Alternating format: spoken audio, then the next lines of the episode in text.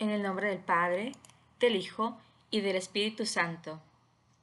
Gracias, Jesús, porque cada día puede ser una oportunidad para tu llegada. Gracias por tu deseo de encontrarte con nosotros y motivarnos a prepararnos.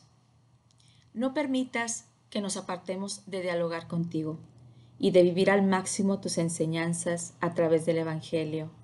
Amén. Del Santo Evangelio según San Lucas. En aquel tiempo, Jesús dijo a sus discípulos: «Estén listos, con la túnica puesta y las lámparas encendidas. Sean semejantes a los criados que están esperando a que su Señor regrese de la boda, para abrirle en cuanto llegue y toque. Dichosos aquellos a quienes su Señor al llegar encuentre en vela. Yo les aseguro que se recogerá la túnica, los hará sentar a la mesa y él mismo les servirá. Y si llega a medianoche o a la madrugada y los encuentra en vela, dichosos ellos». Palabra del Señor. Gloria a ti, Señor Jesús. Hola, buen día. Bienvenidos a este espacio de Palabras de Vida. Les saluda Perla Gómez Flores, discípula misionera de la familia de Verbum Dei en Monterrey. Y con esperanza les comparto el fruto de mi oración del Evangelio de Lucas 12, del 35 al 38. Este es un evangelio corto. Sin embargo, en esta breve pronunciación, Jesús subraya algo que me inquieta, que me llama la atención, algo que me pone a interiorizar y a reflexionar. Si este día fuera la segunda venida de Cristo, o bien una experiencia de muerte física, ¿me siento verdaderamente preparada para encontrarme con Él? ¿Podría con seguridad presentarle mi fidelidad? ¿He estado viviendo y haciendo la voluntad de Dios? Y la respuesta es no del todo.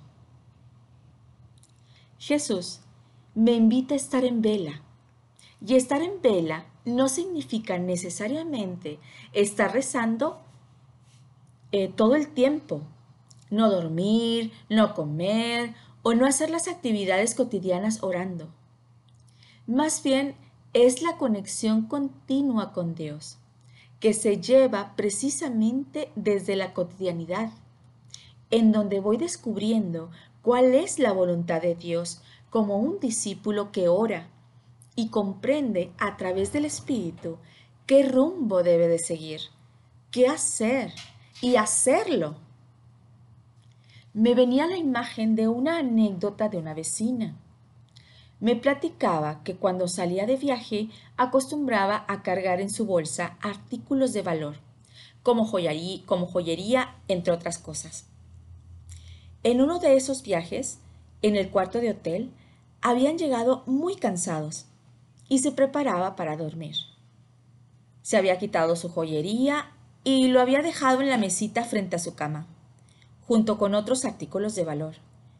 A como me lo platicó, me imaginé que los había esparcido desordenadamente en aquella mesa.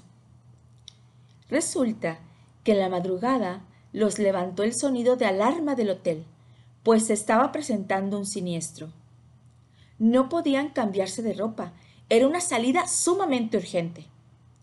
Saliendo del cuarto, se acordó de aquellos objetos de valor y rápidamente regresó al cuarto. Tomó su bolsa y lo único que pudo hacer es pasar su brazo por aquella mesita rápidamente para que cayeran los artículos en su bolsa.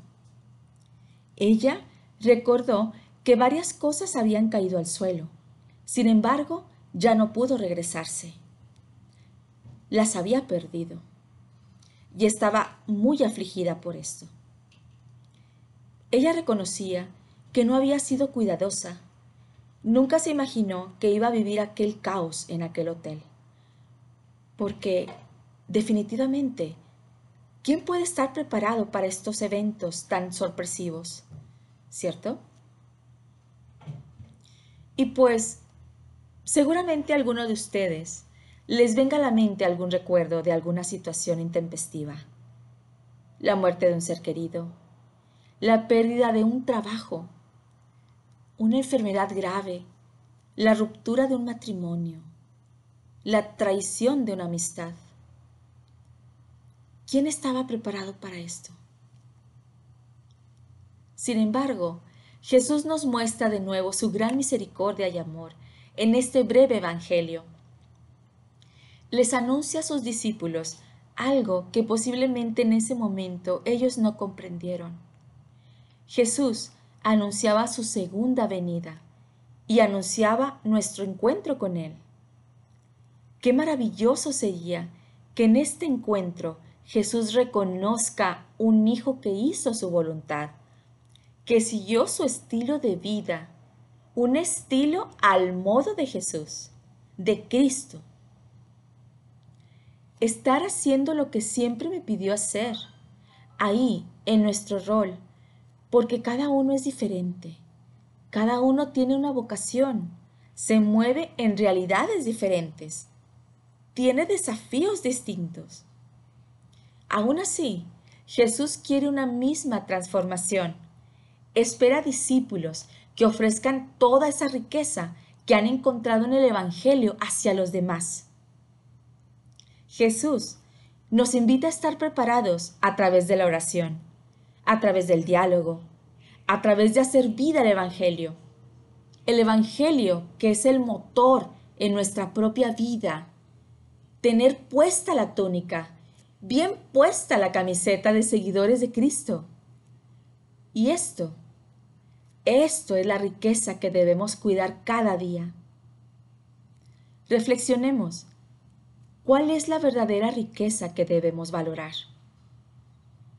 En aquel simulacro, mi vecina corrió por sus joyas. Pero ¿qué tal si en realidad ella hubiera muerto? ¿Le hubieran servido estos objetos ante la presencia de Jesús? ¿Qué le hubiera ofrecido? ¿Qué llevaría ella en sus manos? ¿Qué tipo de vida hubiera llevado como ofrenda ante Cristo? ¿Realmente estaba preparada?